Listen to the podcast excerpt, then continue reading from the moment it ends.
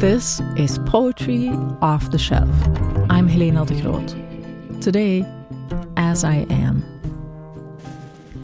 When I talked to Ama Codjoe, who was in Italy on a fellowship, she told me she doesn't write for a reader, she writes for herself. And I think you can see that in her poems. They're so unpredictable and free, the literary equivalent of dance like nobody's watching. In her latest collection, Bluest Nude, she centers the body, specifically the black female body, not as an object, look at everything that is done to black women, but as a subject. This is what it feels like to go on a long walk, lie on the grass, take a bath, make love. As she puts it in one poem, my body is a lens I can look through with my mind. With her body as the lens, she notices all these other bodies her mother's, her siblings, her cousins, as well as the bodies of women in paintings, sculptures, dance. She even builds her own personal canon of black women artists the painter Lynette Yiadom-Boakye, the photographer Deana Lawson, the assemblage artist Betty Saar, and Simone Leigh, the now world famous ceramicist who represented the US at this year's Venice Biennale. And it's with Simone Leigh that Ama Codjoe's book begins, actually, because right there on the cover of Bluest Nude is one of Leigh's sculptures of a female figure in glazed earthenware. Here's our conversation. I first wanted to start with the world of the book because you created such an immersive world. Uh, you know, a whole mood, as the kids say, with with you know the kind of scenes that you find in paintings. You know, women bathing, lying on the grass. You know, in an embrace with their lover, and you also reference a lot of art in your poems. So, can you tell me about that process? How did you build the worlds of inspiration for your book, and then what were you looking for? Mm-hmm. There's something about, I guess, the point of time in in the making of the book where I became conscious of an objective, which was to make paintings, strangely, uh, out of poems, to try to think about the black female nude in my own life and in situations that I imagine and to make those portraits. So what you're speaking to, I think is like really in line with my intentions.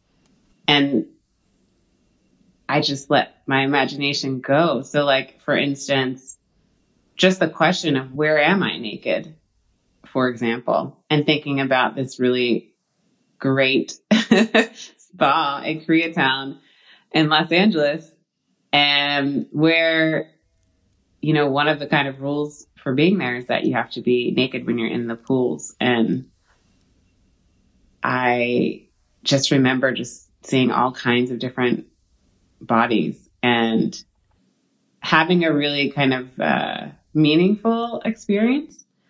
And then transferring that into a poem, just thinking about like, this is a version of heaven and who would be in that heaven, you know, but Gwendolyn Brooks and Wanda Coleman. And, yes. you know, what does heaven mean? Uh, well, maybe it's a relinquishing of the things that feel sorrowful, even in the things that have not happened yet, like the death of my mother. So, yeah, it's kind of, um, I guess, a series of questions that I was asking myself and then led myself into these these paintings that are poems. Mm-hmm.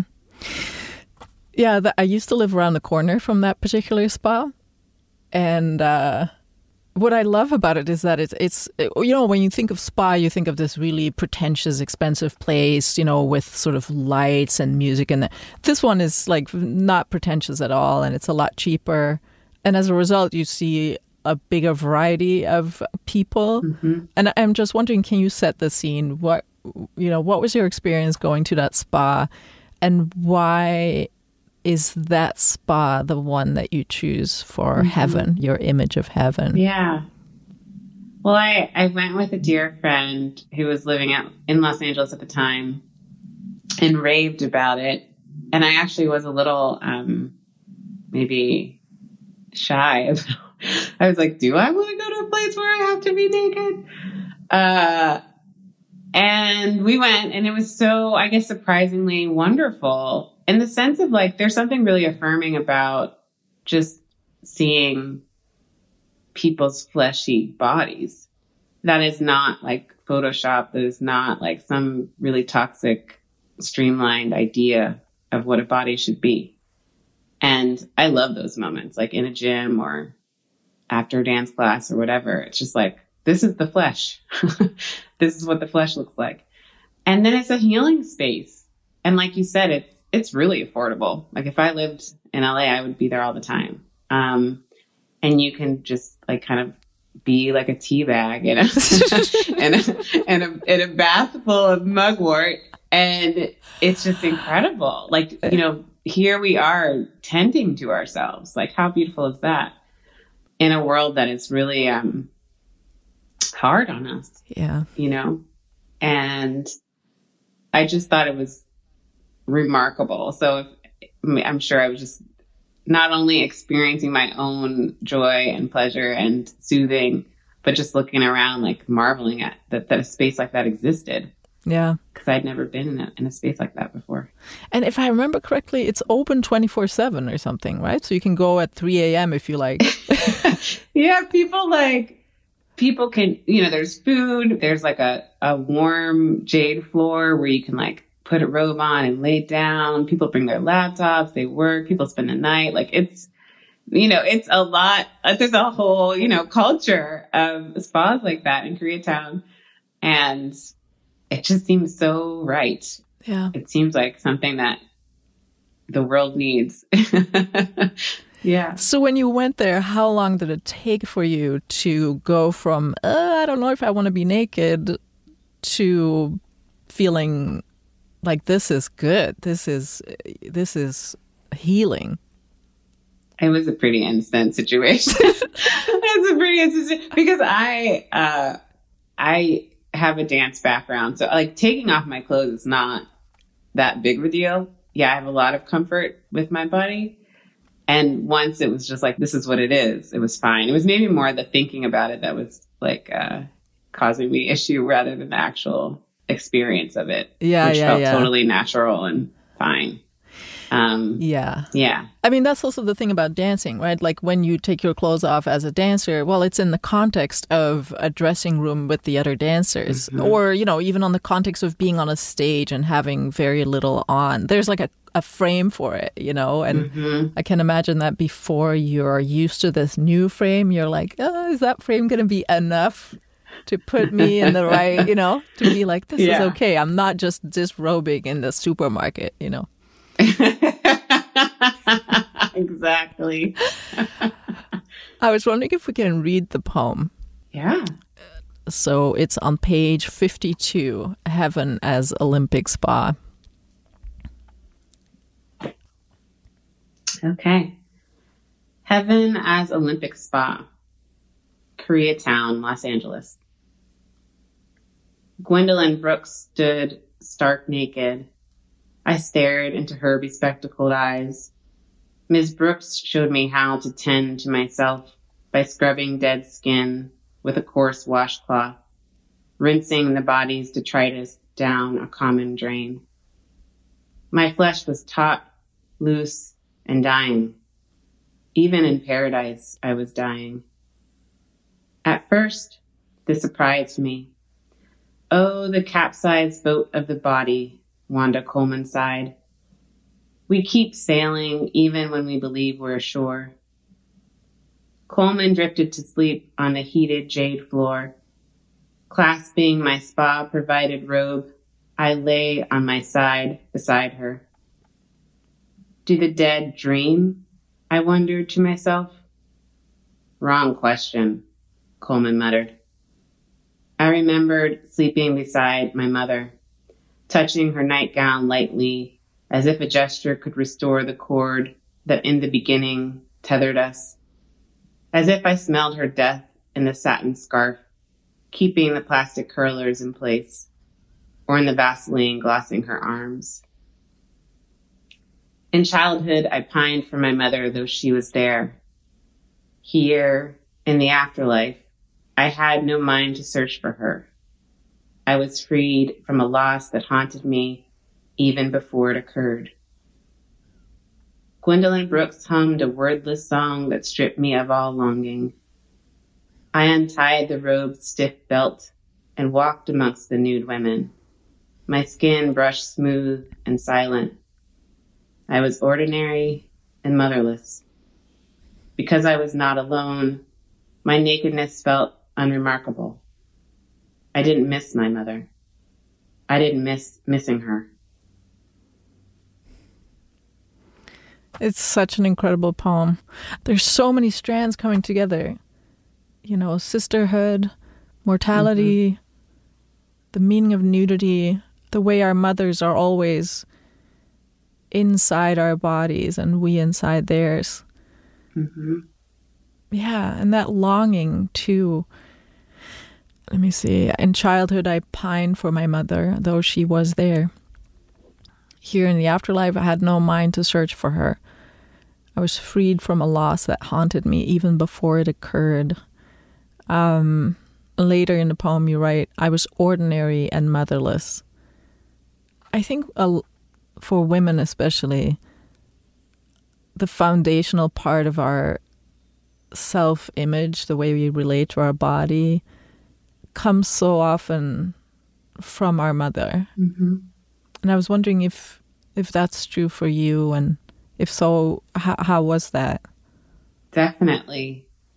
I think um, there is that kind of mind boggling fact that we are like in our mothers who were in their mothers who were in their mothers, like on and on and on and on.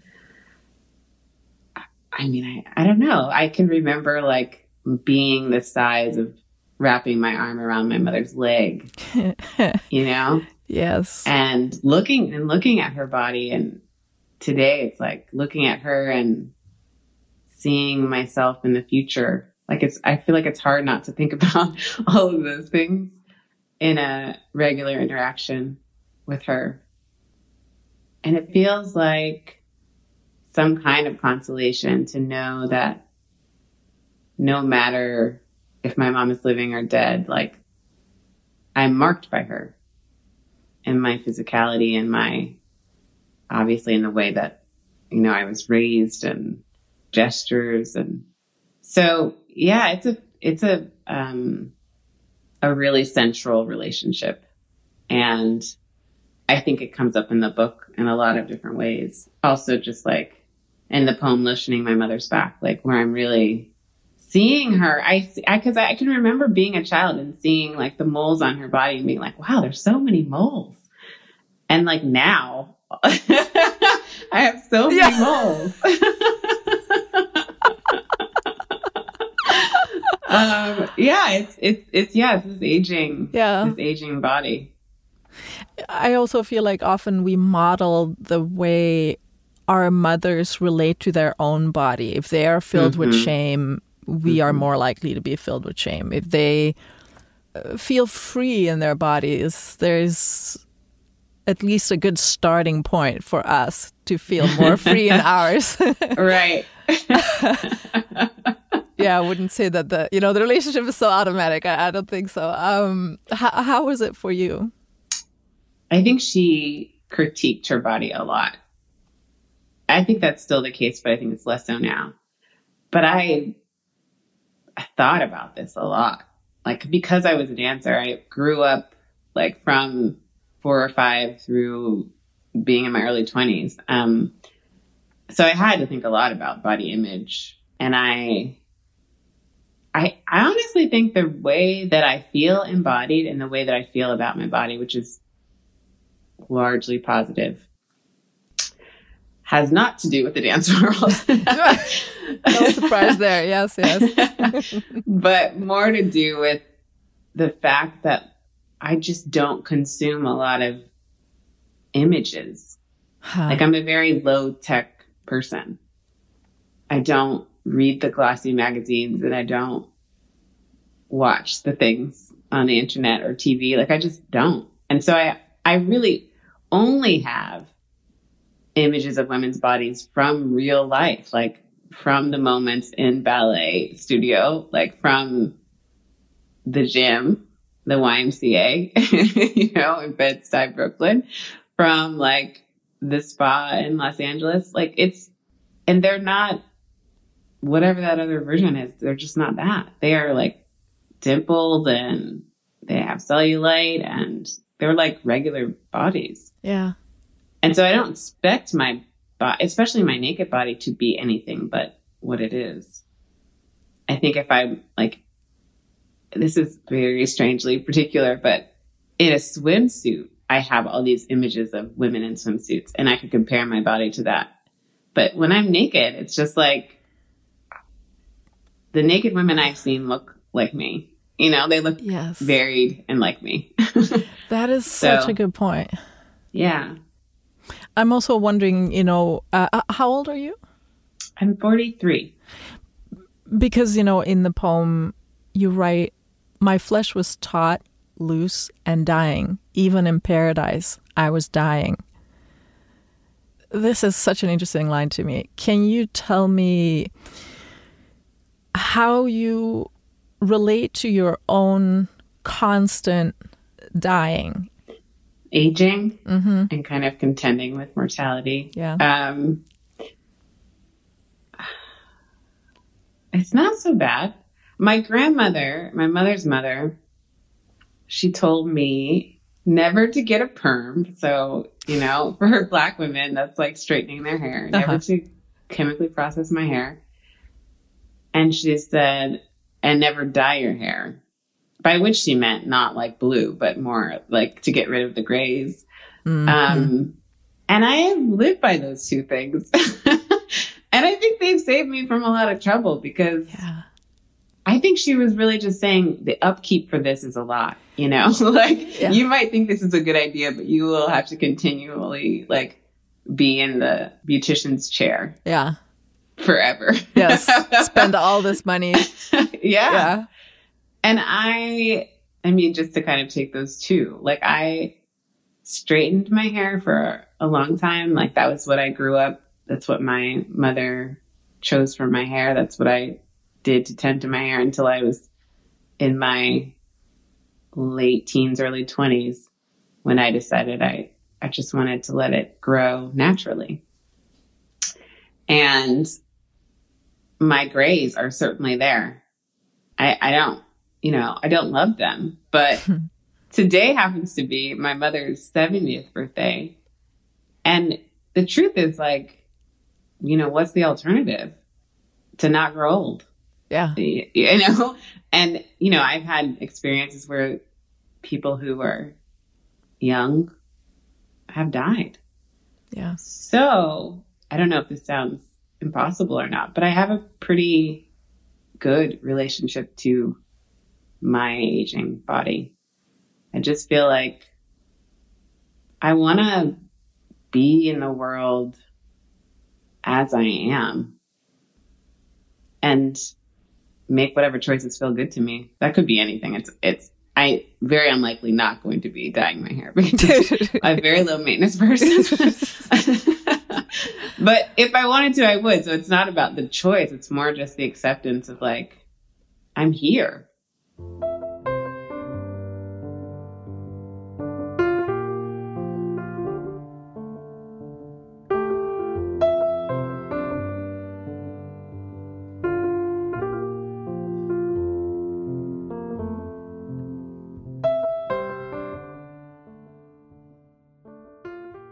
There's another thing that, you know, I always feel sort of awkward and out of place for asking about.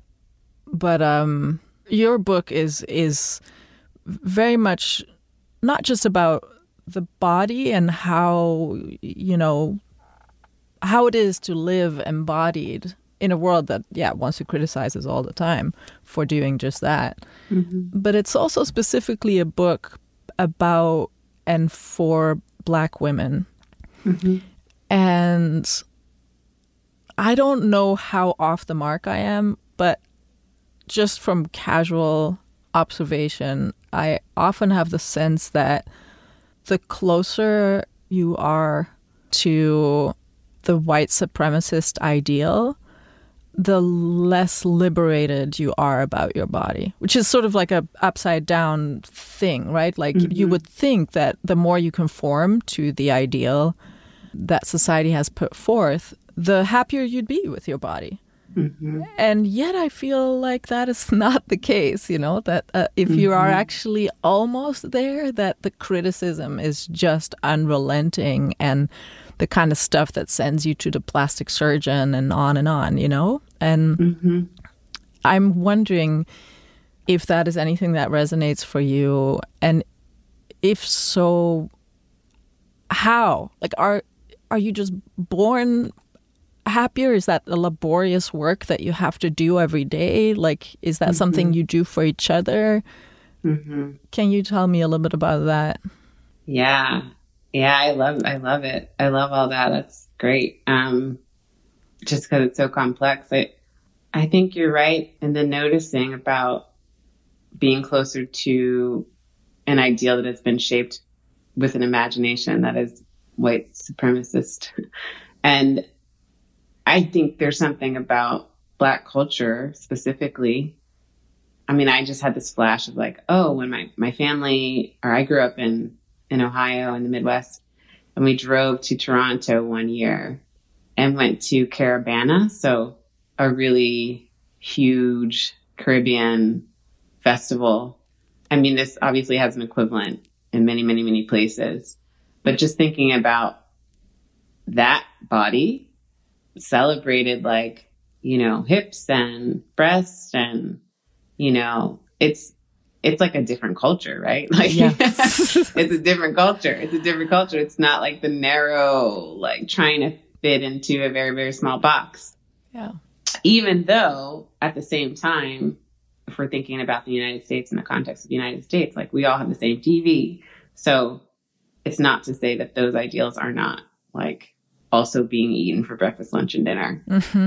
But I do think there's something about Black culture that is embracing of a full bodied person. And yeah, I think that that is equivalent to this idea of like what I am consuming, like what is beautiful to me. I mean, if I look at my family, I'm not looking at like, to be specific, a super thin, very tall, blonde person. I'm looking at mostly women. My mom has three sisters. I have a lot of women in my family who are just like beautiful and they don't look like that. Yeah.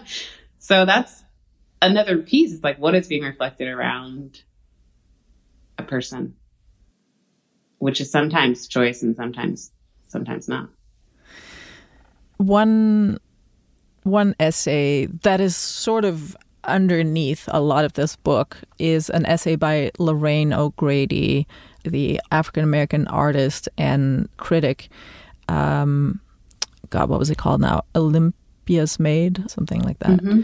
And she writes, I'm going to paraphrase. She writes that, you know, you can criticize the wide gaze and, you know, what it does to us all you want, but it won't get you any closer to being who you are. Um, she writes, it cannot turn you from an object into a subject of history. Mm-hmm. So, how do you become a subject instead of the object? Yeah, so that's like a that's a pivotal text that I think you put it well. That's like that my book is resting on. Um, that's underneath the book, and that sentiment in particular. So criticizing kind of them or criticizing racism, institutional racism, white supremacy does not get me closer to my own self making was like a an arrow or directional force in thinking about even composing the poems because I really wanted to focus on, I guess, this figure and not the forces of oppression that are also impacting this figure, meaning the black um, feminine nude. So I think it's through expression, just actually stopping to express who I am is how I make myself And when I'm only focused on the kinds of oppression that shape my life, I'm missing the part where I'm expressing myself. So a goal of the book was to be like, okay, I'm not going to ignore the things that shape my reality, but I don't want to foreground them in this moment. I want to foreground all these other moments and people and experiences that are me. And like, wow, what is all of that? and how beautiful and rich and sorrowful and joyful and complex that is, as opposed to, okay, let's again talk about how whiteness is an issue. yeah, yeah. you know? Well, that's what I thought was so ah back to you know the world that you create in bluest nude you know it just felt like you're stepping into a kind of utopia hmm.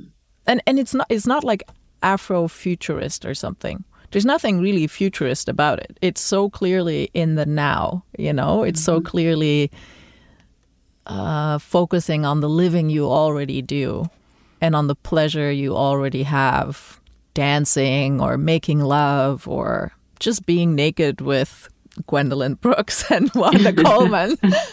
um, and I find it so interesting because, you know, the essay by Lorraine O'Grady, even though, yeah, that's informing the book in many ways, you take it so many steps further. I feel like she diagnoses the problem and then you run with it. You, you know, she writes about how black women have been, quote, so long unmirrored in our true selves, we may have forgotten how we look. She also, you know, she writes about this invisibility in many ways.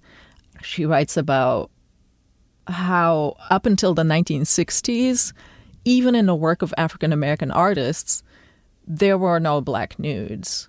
Mm-hmm. So anyway, I feel like she's doing a lot of diagnosing and you take that diagnosis and then go like, great, let let me then actually show what could be or what already is. Mm-hmm. And I'm wondering how you pried open your own imagination. Because I think the limits of our worlds also have a tendency to limit our imagination of what's possible. And so, in what ways did you push against those limits? Yeah. Well, thank you for that. It's really um, very cool to be in the position of like making something and then to hear someone who really spent time with it and understands it, like reflect back. It really is a privilege. Hmm. Um, so thank you for yeah. that. Um, I don't know. I, I think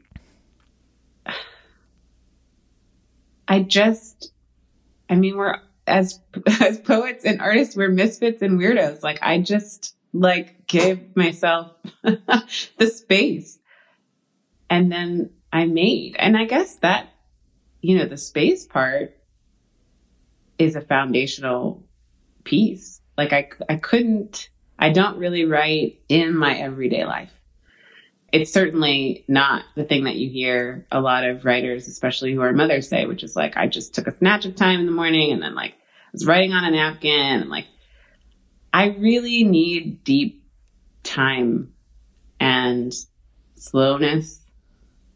I need to not be in the job of caretaking for anyone besides myself when I'm writing. So I love residencies. I love residencies. That is where the majority of the poems that I write get written. Mm-hmm. And when I'm away, I literally say to my friends and family, if you would like to contact me, you can write me a letter. Oh. Here's my address. Yes. So I think the imagination and the kind of prying open and the freeness and like the ability to do what you're describing came from the space. If I didn't have that space, I certainly would be writing different poems. Mm-hmm, mm-hmm. um, I'm really grateful for having the spaces to slow down and just be. I mean, you're, I'm sitting at a desk for hours and I can go for a long walk and be amongst the trees. And then someone prepares a really amazing meal. And like, that's my existence for 30 days, you know? sounds, sounds pretty good. Yes. um, I'm also, I mean, thinking about the choice to have time and to have space, and it does sit at odds with the job of caretaking. And I'm wondering what kind of caretaking you do in your ordinary life. Yeah. It's with my family and friends. It's not, I don't have someone that's ill or sick that I'm caretaking for, but it's just emotional being available. Someone saying, I have this question. I need this advice. I need a thought partner for this. I have, uh, for many years, I was an educator. And so I have this kind of tribe of, of mostly girls who are now women who I tend to in the ways that I can and who, you know, expect me to be available. So it's just relationships, which I prize. I like being dependable. And I've always had like really deep friendships with people, even more so than romantic. Like that has been like the consistent force of good in my life. It's been really sisterhood, honestly. And that just means I got to show up. I take that pretty seriously. So that's the kind of caretaking. And then I'm a facilitator, so I lead a lot of workshops or, you know, have conversations with nonprofits about justice, about equity, about group dynamics. So because of that, I'm also just like always seeing what's going on in a space and who's talking and who's not talking. And it's really hard to turn that off. Absolutely. So, yeah. So those are the kinds of caretaking that I mean. One thing that I also that really resonated for me in your book is the fact that you don't have children. Mm-hmm. There's this one poem where, yeah, you write that you're often mistaken for a mother, sometimes because you have a kid with you, like a nephew or something, but sometimes also just because, you know, whatever. People Mm-hmm. make all kinds of assumptions about women. Um, and I am not here to ask you, why don't you have children? I mean, I've spent my 30s defending myself and justifying myself for not having children, and I would never do that to anyone else. But I am interested in how you see the life that you can lead specifically as a woman when motherhood is taken out of the equation. Yeah. Well, I mean, what I've seen and for a long time at this point, and a lot of different friends who have kids of varying ages, is it's a little bit impossible not to be consumed. I mean, you you're literally like if you've given biological birth to your child, you're literally feeding them from your body, and oftentimes sleep deprived for like a number of years. Um, there's so many things that go into that path. And I think for me, being an artist, like what feels really liberating is just like being able to go away, like I mentioned, which is, I think, a, a difficulty, even with the residencies that are kind of trying to think about supporting parents better. Usually those residencies are like five days or like seven days, Yeah. you know? Yeah. And I'm five days, I'm just getting there. Yeah, yeah. Like I'm just, so I have what I need to make the art I want to make. And that my life supports that. And I think there are specific ways that children change an artist's life and change the way that they make work. And that's not, you know, negative. That just is what it is. And there are certain ways that I have access to a kind of life that for me is, is really meaningful, beautiful, and fulfilling and allows me to make the kind of art that I, that I want to make. Mm-hmm. I'm wondering if we can get to another poem. Mm-hmm. How about, um, let me see, one poem that I love, love, love, although I don't understand it at all, but it seems like an experience, like going to a concert where everyone is sweating and the music feels physical more than something just for your ears. That's how this poem felt to me after a year of forgetting. Mm. It's on page 80 something. 80, just 80. Mm-hmm. After a year of forgetting, now I will learn how to tie an apron and unclasp my bra from behind. I will become hard like a moss covered rock. I'll be stiff as a nightgown, dried on the line. When the pond freezes over, I'll walk to its center and lie face up until it is May and I am floating. I'll become an anchor pitched skyward. I will steer chiseled ships, spinning fortune's splintered wheel. I will worry over damp stones. I will clean ash from the Madonna's cheek, using the wet rag of my tongue. I'll make myself shrine like in porcelain. I will stand still as a broken clock. I will be sore from love making. I will become so large, my hair, loosened, will be mistaken for the swallow's cave. After June, there is a year of forgetting. After the forgetting, antlers adorn the parlor walls. Then it snows, and I'll be coarse. I'll be soft as my mother's teeth. I'll be sugar crystals and feathery snow. I'll be fine. I will melt. I will make children from office paper. They'll be cut from my stomach, wearing blank faces, bald and silent.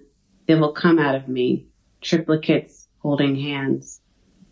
I will smooth their foreheads with a cool iron. I will fold the tepid laundry, turn down the sheets, then sleepwalk along the Mississippi until it is ocean and I'm its muddy saint. I will baptize myself in silt in December. I will become a pungent earthly bulb. I'll pillar to salt. I'll remember the pain of childbirth. Remember being born.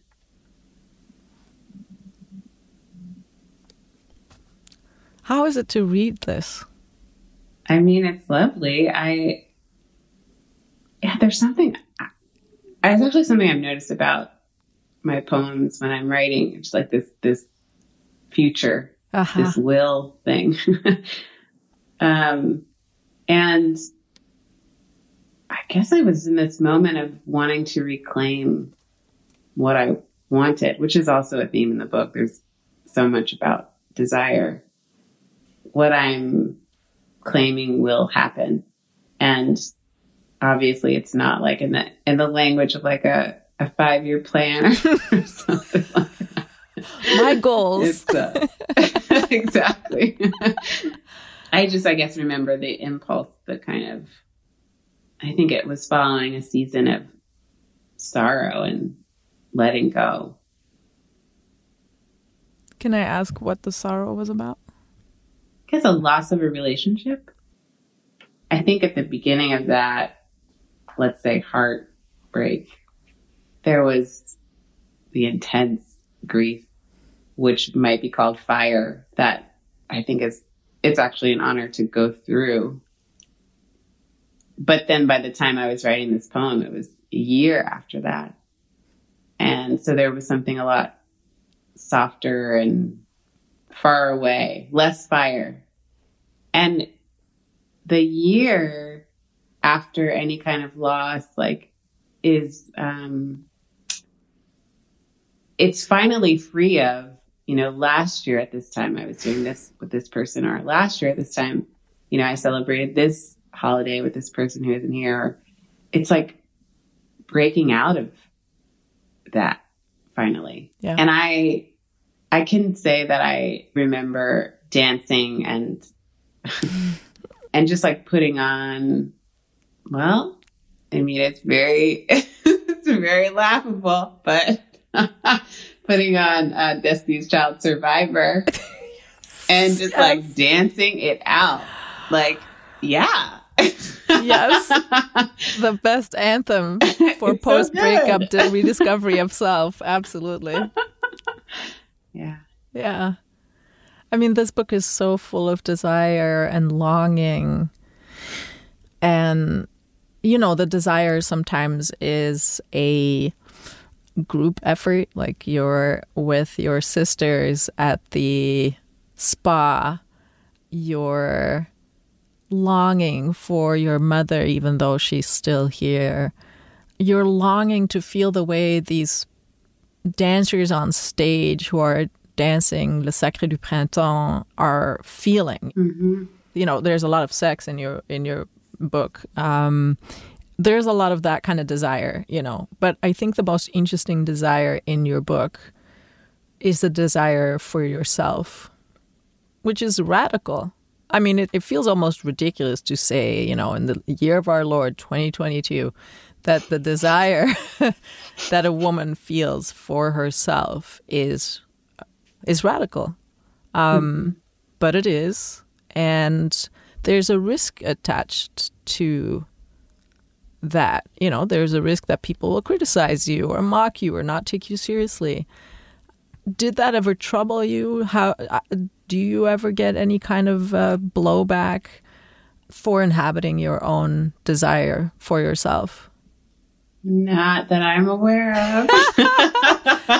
Wow. How, okay, I'm going to need a manual here. I it's it's funny because I yeah I am who I am in, in most spaces. I don't perform for other people. And I also don't write poems for other people. so, you know, if I wrote this book and no one ever wanted it, then that would have to be okay so much of being a writer is about like rejections and getting used to that. And I have said to myself for years, whenever I get a rejection or I don't get something that I applied to, it is an actual reminder to myself of why I write.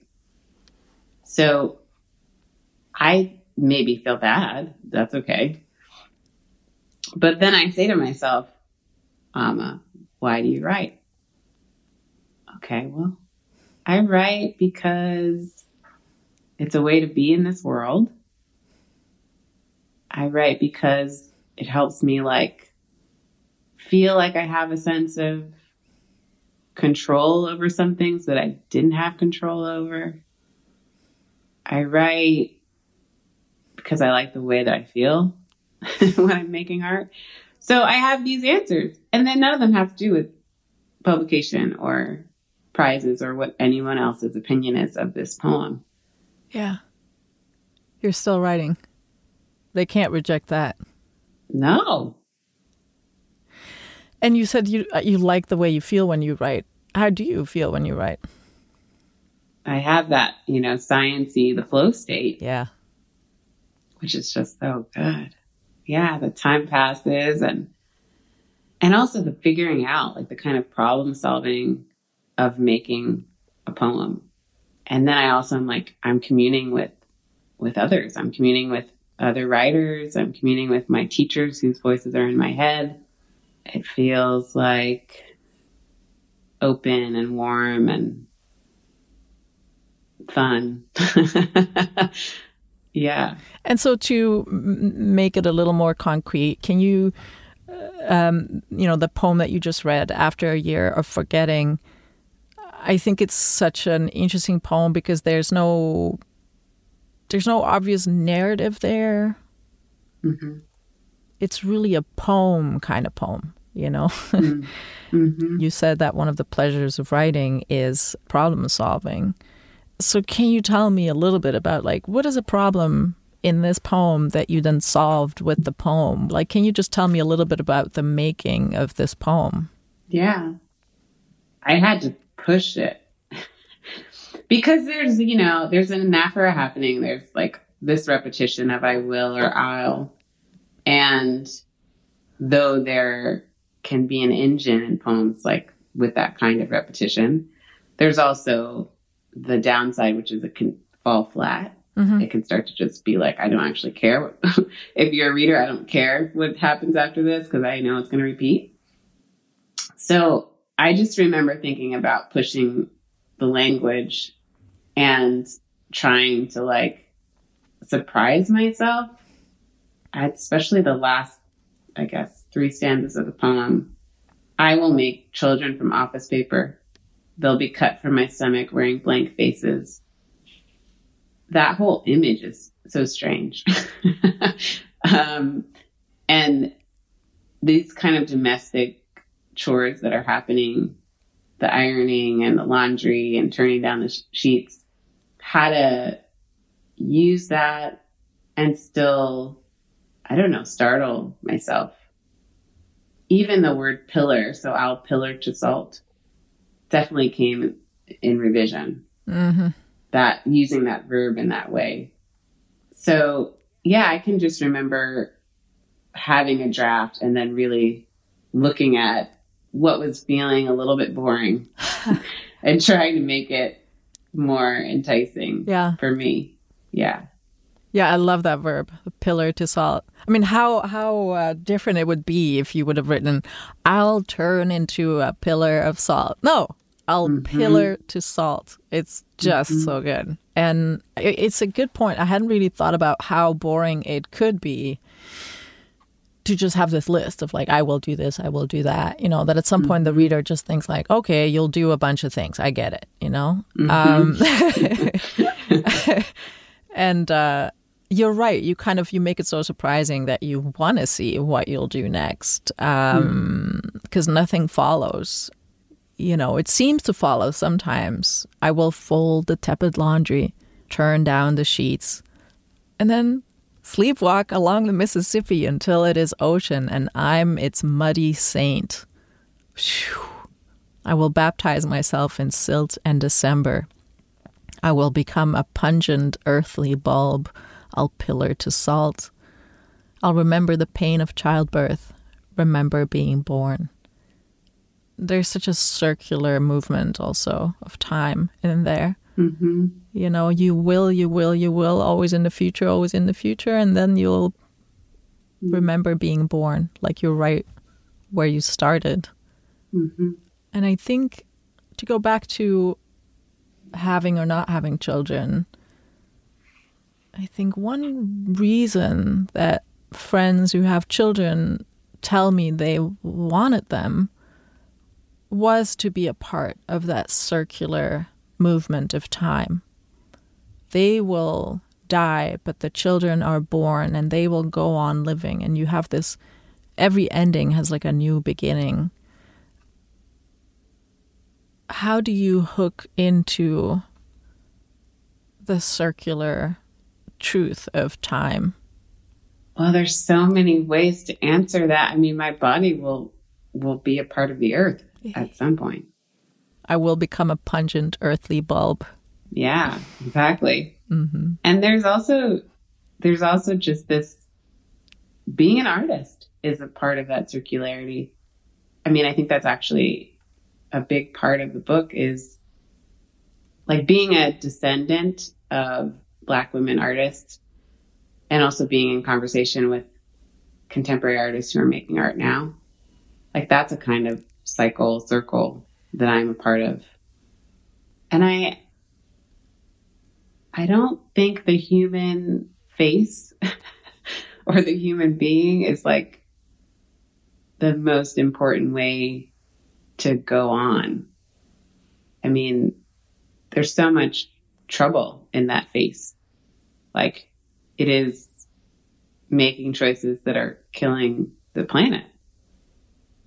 So I'm happy to be going back to dirt and to be with the planet. Right. like you can create other things than humans. Definitely. Yes. yes. Relationships are, I mean, lately I've been thinking about just like the very casual relationships that you might have with somebody who like sells fruit at the farmer's market. Like how beautiful and profound that is truly because that's what makes up our lives. Yeah. I find this so beautiful. Seriously, Ama, I love your collection. Love it in a way that feels uh, like hunger, you know? Um, mm-hmm. And uh, yeah, I feel like you spread your love widely mm-hmm. instead of narrowly into a family, like, you know, into kids, you know, the way that I mm-hmm. guess it has to be when you have kids, you know, I mean, you better. Um, mm-hmm. And yeah, the way that you talk about the relationships that you can have with the, the person selling you vegetables at the market, uh, I think it is profound. I, I think it isn't talked about enough. How close we can feel to human beings who we may never see again. Yeah.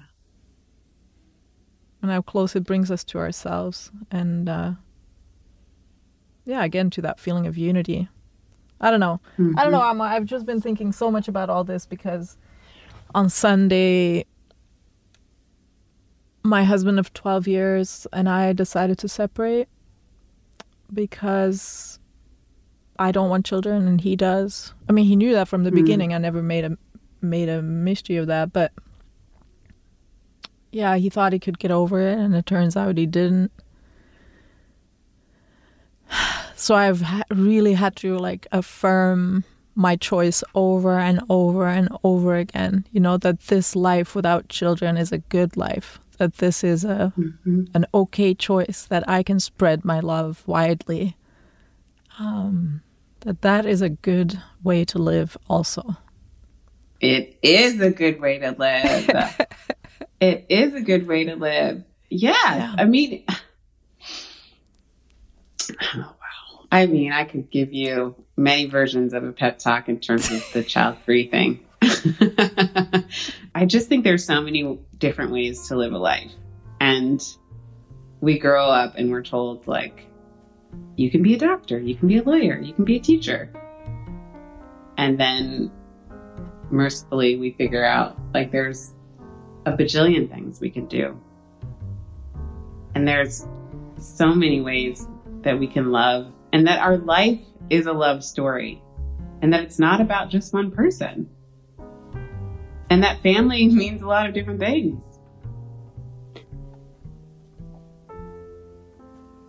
I'm I'm kind of bowing to you in this particular moment and to your grief and to the work of that.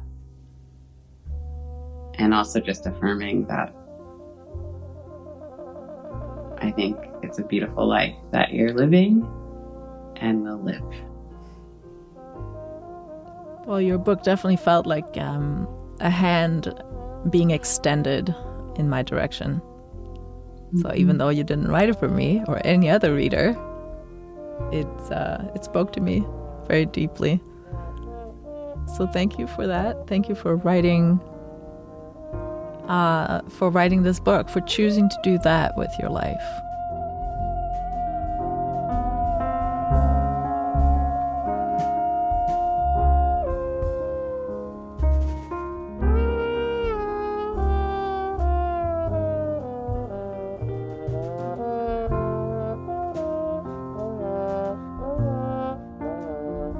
Ama Codjoe is the author of two poetry collections Blood of the Air, winner of the 8th annual Drinking Gourd Chapbook Poetry Prize, and Bluest Nude, which came out this September.